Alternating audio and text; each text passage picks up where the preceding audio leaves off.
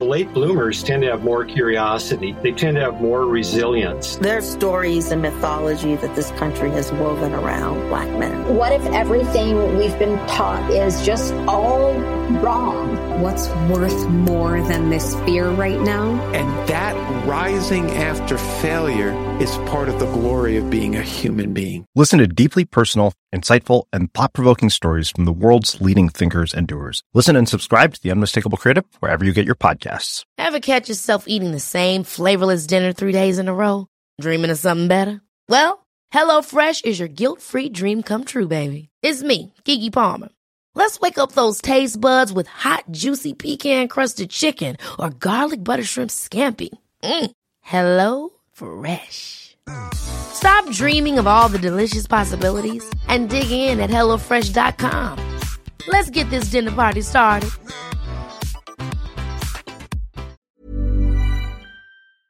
This is Little Atoms, a radio show about ideas and culture, with me, Neil Denny. This week, Georgina Harding on her latest novel, Land of the Living.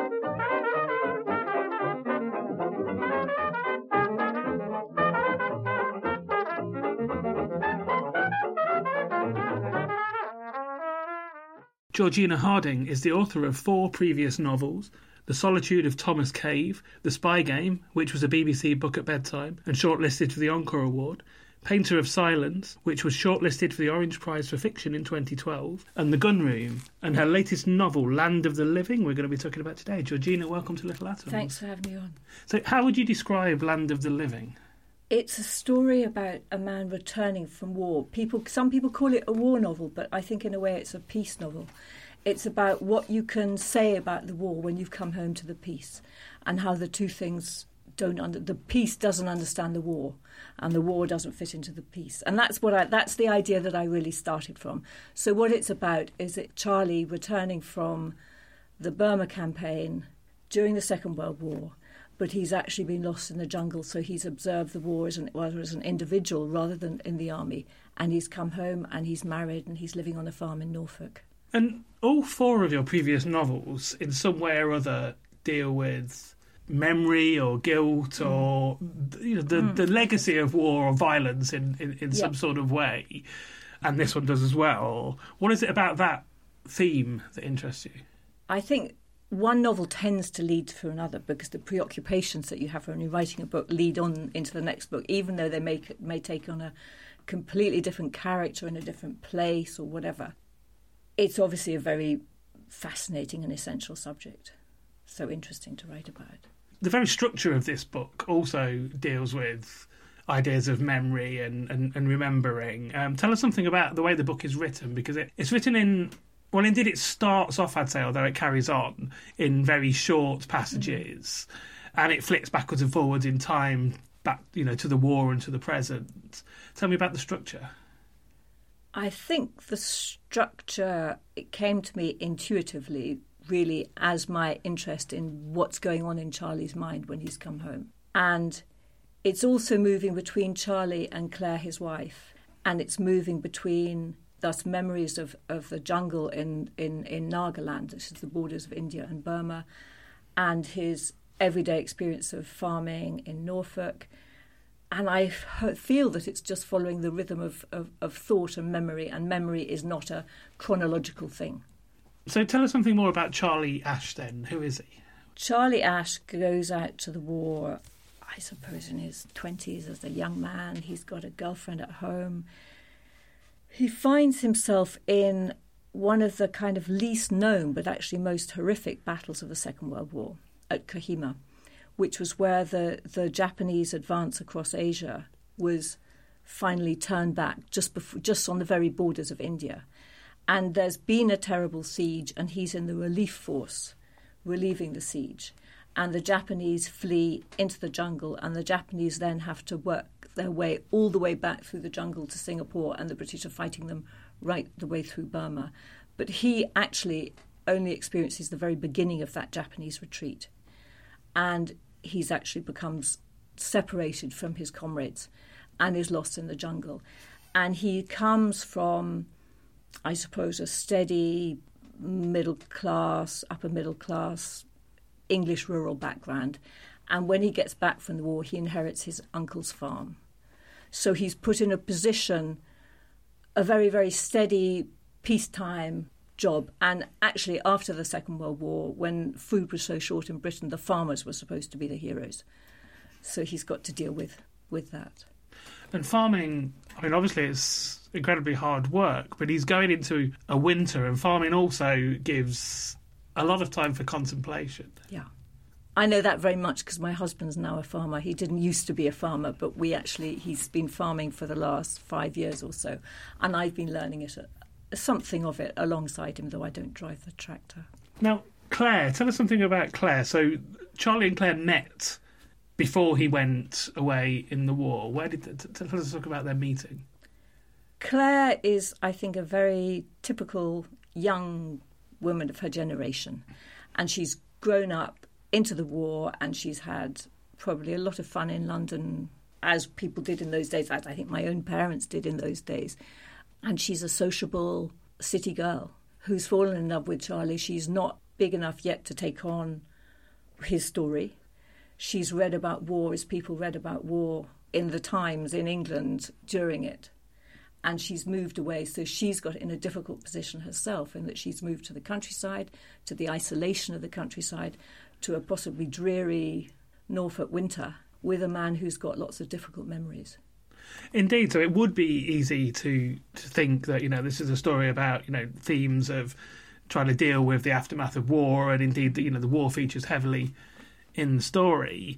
But as you said, it's also told from Claire's perspective, and she's this, you know, person out of her own comfort zone, trying to cope with living on a farm in the first place, but also with this man who's, I mean, he's a ghost. He's he's often barely there. Yes, I mean, I think he's there. I hope he's there some of the time. Um, he's he seems to be when I say he's he's not there, I mean he is basically his mind is in two places. His mind is in possibly three places mm. in a way. He, a piece of his mind really wants to be with her. A piece of his mind is learning the farming, which is a heavy man's job. That he's and he's outdoors in the day doing his ploughing and learning his job there. And then a, a very powerful piece of his mind is still back in in the war and in what he experienced in the war. This is a story, I guess, of what now we would call PTSD as well. And obviously, in those days, that was just mm not something that was not understood, but also not discussed. I mean, these people had come back from the war. The war was over. Mm-hmm. People just want to get on with it now, and it's almost unseemly for people who have have experienced that to, to come back and you know not just get on with it. I think I know that a lot of people will talk about my book, and in order to, to, describe my book in a kind of shorthand, and some of the reviews have done that, we'll talk about PTSD. But I actually sort of find that a limitation, and I have a problem with that in in various ways. Firstly, if you look at the Second World War, you look at a time when a whole nation has been at war. They can't all come home and be treated for PTSD. The whole society has to deal with it somehow. And what people did do after the Second World War was put it away. And yet, I had a conversation with an old uncle of mine who's in his 90s the other day who said they were actually talking about a, a family drama in, in the, our own family history. And somebody had said, oh, the Hardings were a difficult lot. And he said, actually, the Harding household wasn't nearly as difficult as lots of other households I knew at that time because the men were, were recovering from the war.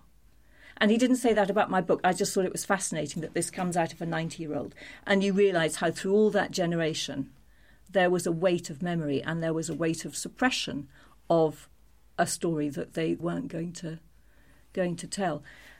But there are other problems with this label, in a way, of PTSD, is that I feel that what I was wanting to focus on, the dis- post traumatic stress disorder, it's called, the disorder I wanted to focus on was more the real disorder of the war than that, underlies the disorder of the man. And I think if we are too glib about PTSD, we're almost in a danger of normalizing the consequences of war and, and that bothers me. I feel PTSD should be applied to uh, more carefully to people who suffer from it, whose life is incapacitated by it, and to the, the people who, who, who treat them. Do you see what I mean? There's a There's a passage in the book where um, you describe Charlie talking about the people who stayed back in England during the war. And as you said, everybody had been through this war, although obviously the combatants had, had, had shouldered a bigger burden. But he talks about them, you know, they want to they want to talk about it, but they basically they want to know the story, not the truth. Yeah. Tell me what you mean by that. Um, I think people at home want to believe in heroes. They also want to believe Britain won the war. They want to believe that the men who've come back are, are heroes. They want to believe that the men they've known who've died and haven't come back were also heroes. So you need you need a myth, and people have always been. We've been writing myths about war since we started to write, and the truths, I think, are very different. When we go into the second part of the interview, we're going to talk more about India and um, we'll talk about the landscape when we do. Um, before we do that, I want to talk about the Norfolk landscape and, and the mm. farm. So tell me something about the farm and describing that, writing that Norfolk landscape. I actually live on a farm in Essex, in the sort of Essex Suffolk border, which is much gentler than the Norfolk landscape. I chose the Norfolk landscape because it is so much flatter and it's more abstract. I was interested in the Norfolk landscape because it's that much further away from my home, and I find it very difficult to write out what's so close to me. And the Essex landscape where I live is softer, tamer, more little undulations, more hedges. The Norfolk landscape has some big bare stretches, and that's where I wanted to put Charlie. So he's facing what's in his head rather than details of the landscape around him. And indeed, the contrast couldn't be harder. From Nagaland, from, from the, the mountains of, of Assam, yes.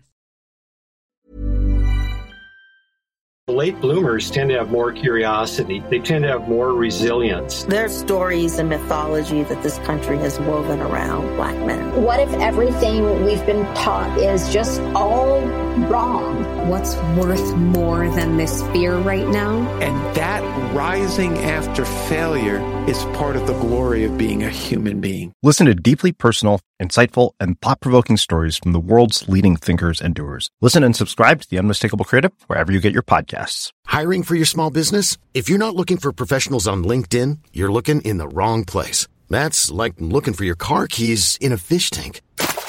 LinkedIn helps you hire professionals you can't find anywhere else, even those who aren't actively searching for a new job but might be open to the perfect role. In a given month, over 70% of LinkedIn users don't even visit other leading job sites. So start looking in the right place. With LinkedIn, you can hire professionals like a professional. Post your free job on linkedin.com slash achieve today.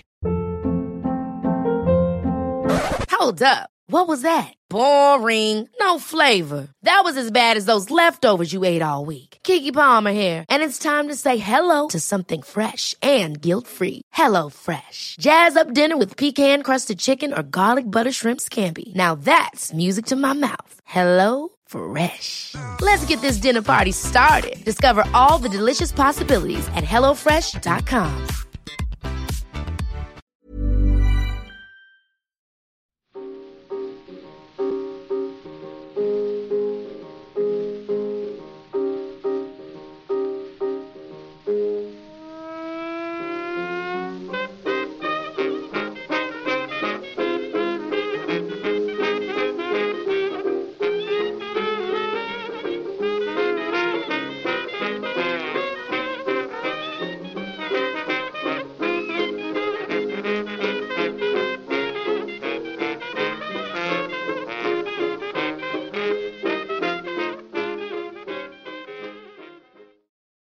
You're listening to Little Atoms. I'm Neil Denny. Today I'm talking to Georgina Harding, and we're talking about her latest novel, Land of the Living.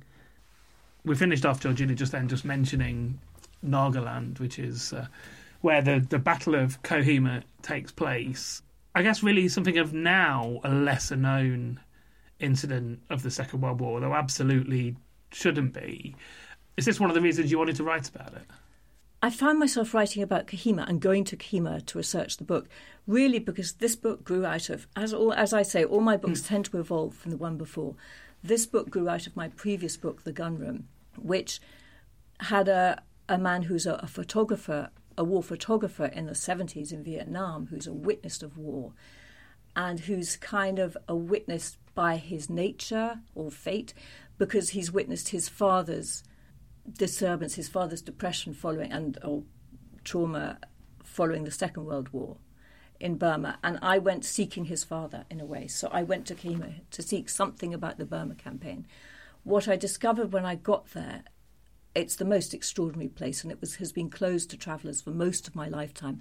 And I've known about Nagaland and wanted to go there, but there's been a long-term insurgency for independence from India, and only in the last half dozen years has it been possible to go there as a tourist freely. And I got there, and it's the most wonderfully remote place you stand on the hilltop and look over endless, jagged jungle, mountainous ridges, and and it seems amazing that such a critical battle in the war should have been fought there, and extraordinary that armies should have come from Britain and Japan and had a showdown there.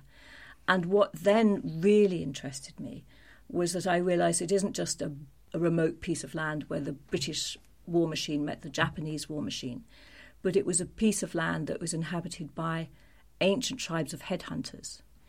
And the British, in the really quite brief period of administration there, had been trying to dissuade the headhunters from headhunting and instead had this huge war and left 10,000 bodies scattered across the place. So I found this, this whole meeting of different warrior cultures really interesting, and that was obviously where I was going to write my book. Tell us something more about what actually happens in the in the siege. There's a what sounds like the parochially named Battle of the Tennis Court. right. Um, this was the Japanese encircled a small British detachment in this hilly, hilly landscape of Kohima, and they actually the the British re- retracted into a very small area, which was basically the grounds of the district commissioner's bungalow and his tennis court. And at some point in the battle, there were lines drawn a- across the width of the tennis court. So you can imagine how much hand to hand fighting there was going on there. And it was also at the beginning of the rains, the monsoons. It was like a, a tiny little piece of the Somme. And what's fascinating is that the man who was district commissioner, who was a rather fine character called Pawsey, had actually fought at the Somme.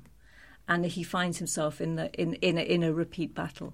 And I did meet an old soldier who lived in the next village to me in Essex, who was there during the siege and said that this district commissioner would come round every morning and say hello to them all, which was rather fine.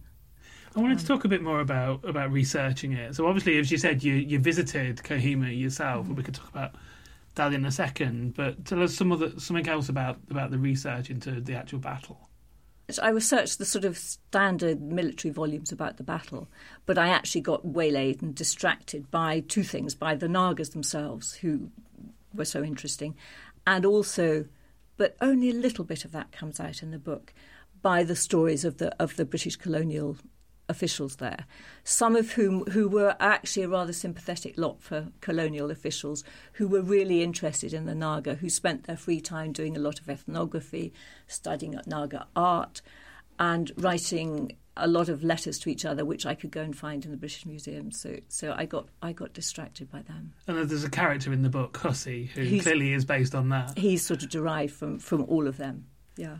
And he indeed he he sort of embodies towards the end of the book. We're not going to talk too much about what, what happens in the book in terms of in terms of the plot, but you know, towards the end of the book, he visits Charlie on the farm, and he sort of represents this, I guess, sort of post-colonial guilt of you know the the futility of what those functionaries or, or what little they could do basically as as administrators. I think it was a very strange moment, that moment of the the the end of the empire and also the winning of the war and I don't think Britain's quite managed to deal with that yet. No, still not yet. and indeed, another one of the convulsions of that is taking place as we as we speak, really, in Brexit. I think it is. I mean, I hate to think about it, but I feel that Huss, that my character, the the returned colonial administrator, with this huge sense of the futility of his work, um, I think of the whoever's going to be returning from Brussels next year. We'll see the Naga people. Tell us something more about them and, and their culture. Then Charlie is basically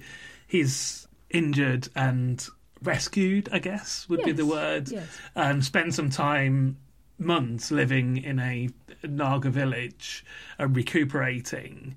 I guess really sort of starts to have mixed feelings about whether he wants to leave in some respects. Tell us something about those people and their culture at this time. the Nagas Charlie meets, I think they offer him really a haven from the war, and yet they are warriors, they are warlike people. So there are some interesting contradictions there that he has to work out. He meets them as individuals, not as a particular tribe. Obviously, an anthropologist would be studying them and working out what tribe they were. I have spent spent a little bit of time with two different Naga tribes, but there are dozens of them. And really, the people in my book, I think, are behaving as individuals rather than according to particular tribal customs. The area where they live is so extraordinarily remote and so so topographically impenetrable that it had never been conquered by anybody. It's never been. It was never ruled by India. It was never ruled by Burma. The tribes were quite independent of each other, speaking different dialects. I mean, rather like people in the Amazon or Papua New Guinea, and actually they have a lot of a lot in common with some of the tribes in Papua New Guinea and Melanesia. So nobody really knows where they originated from, and they were a culture of headhunting since as far as we know. And during the period of the British administration, there was a number of Baptist missionaries had been converting them to Christianity. The British were trying to civilize them. Anthropologists were studying them. But as yet, some tribes have been entirely uncontacted by white people at that point. And so, as, um, as you said, you've you've been there and you spent time with some of those people. What's it like now for them? It's in a sort of difficult state of development, Nagaland, really. The tribes who are most urbanised, most educated, close to Kohima, um, there are some really beautiful villages, and I could go and stay in a guest house for a week and take lovely walks and witness a really rather fine way of life and a rather fine, traditional, sustainable form of agriculture on tiers of rice terraces. And they're Christian and they talk about the old headhunting days like some hazy, distant, almost mythical past. There are other tribes I went to see close to the Burmese border who are in a much more difficult stage of development and have practiced slash and burn for a long time, so the landscape around is is eroded and and um, very bare. And among them, you'll find a lot of old men who still wear the tattoos that show they were they took a head or they were part of a clan that took a head at some point in their career, and they wear extraordinary headdresses made with wild boars' tusks and tigers' teeth and feathers and what have you. And they still keep on to a degree a lot of the old traditions. I realise that the most recent headhunting instance actually was as recent as 1990 and 1983.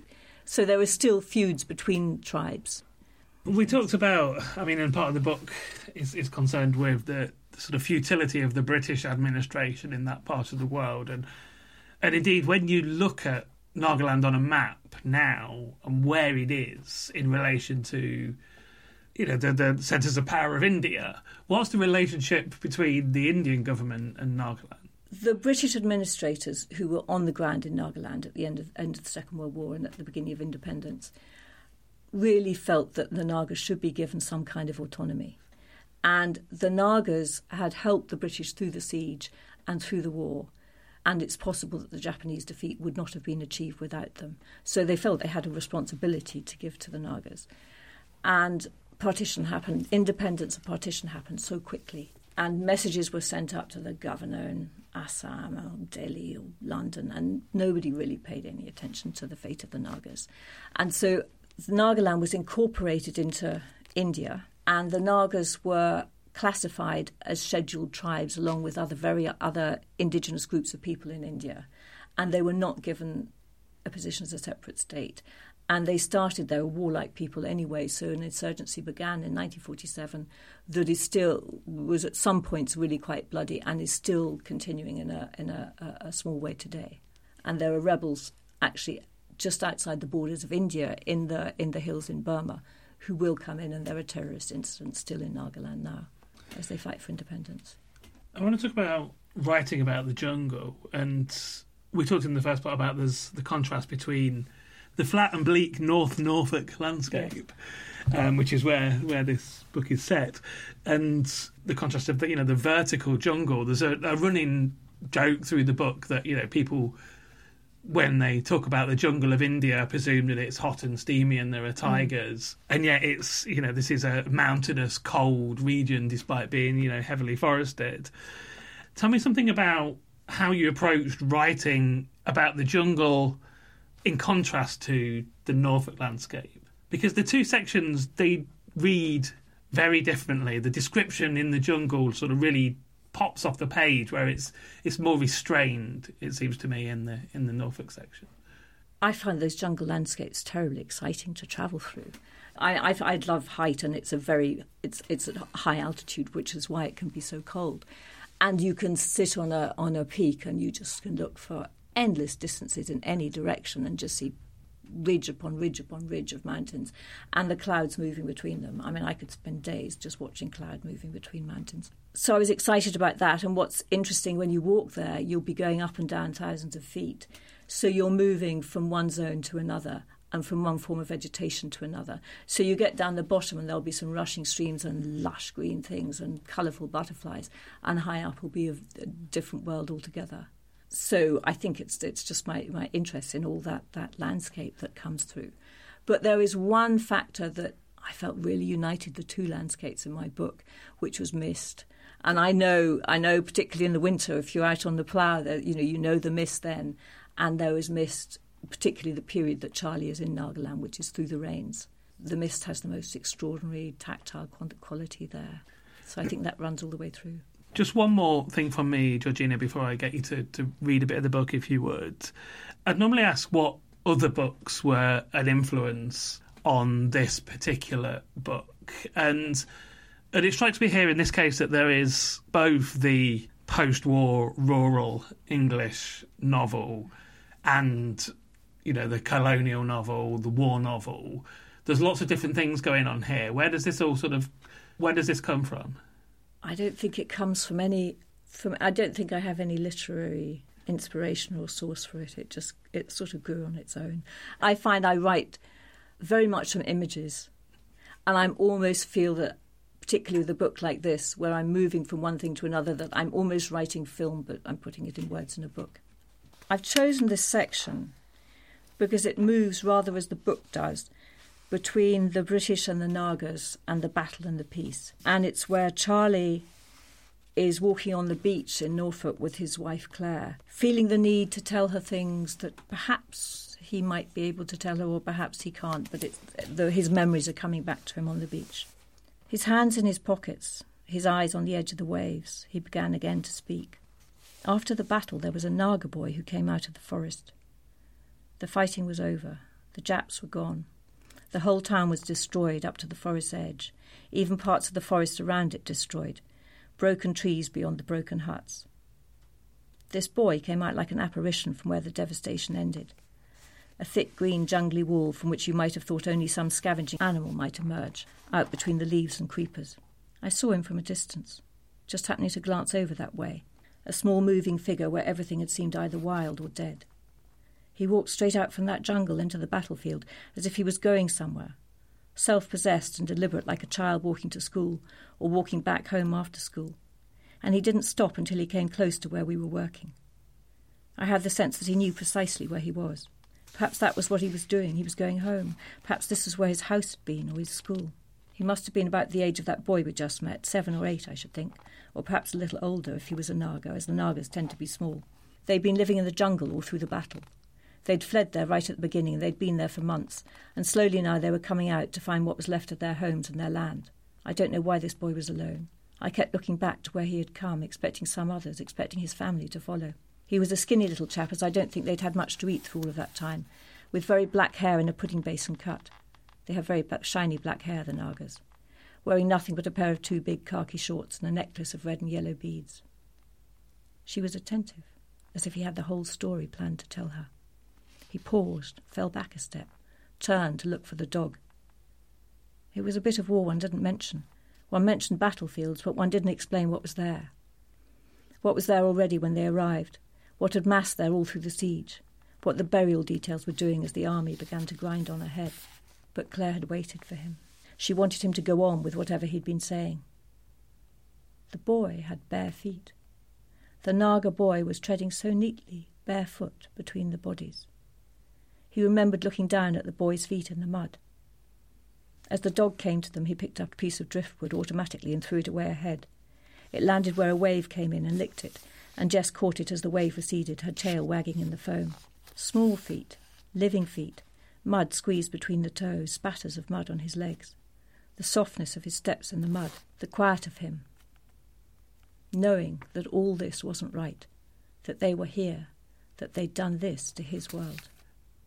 So I've been talking to Georgina Harding. We've been talking about her latest novel, Land of the Living, which is out now from Bloomsbury. Georgina, thank you so much for coming in oh, and thank, talking about thank it. you, thank you, Neil. This episode of Little Atoms was produced and presented by me, Neil Denny, and was first broadcast on Resonance 104.4 FM. Little Atoms is supported by 89UP, and the podcast is hosted by ACAST. Find us on iTunes, and if you like the show, please do leave us a review. You can find old interviews, new journalism, and more on our website, littleatoms.com. Thanks for listening.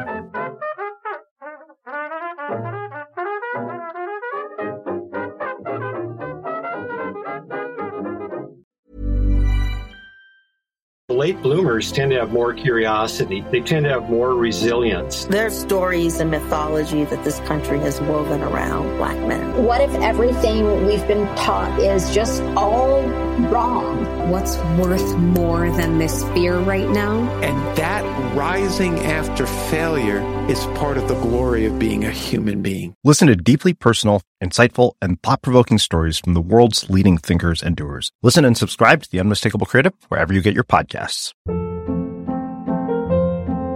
Hold up. What was that? Boring. No flavor. That was as bad as those leftovers you ate all week. Keke Palmer here, and it's time to say hello to something fresh and guilt-free. Hello Fresh. Jazz up dinner with pecan-crusted chicken or garlic butter shrimp scampi. Now that's music to my mouth. Hello Fresh. Let's get this dinner party started. Discover all the delicious possibilities at hellofresh.com.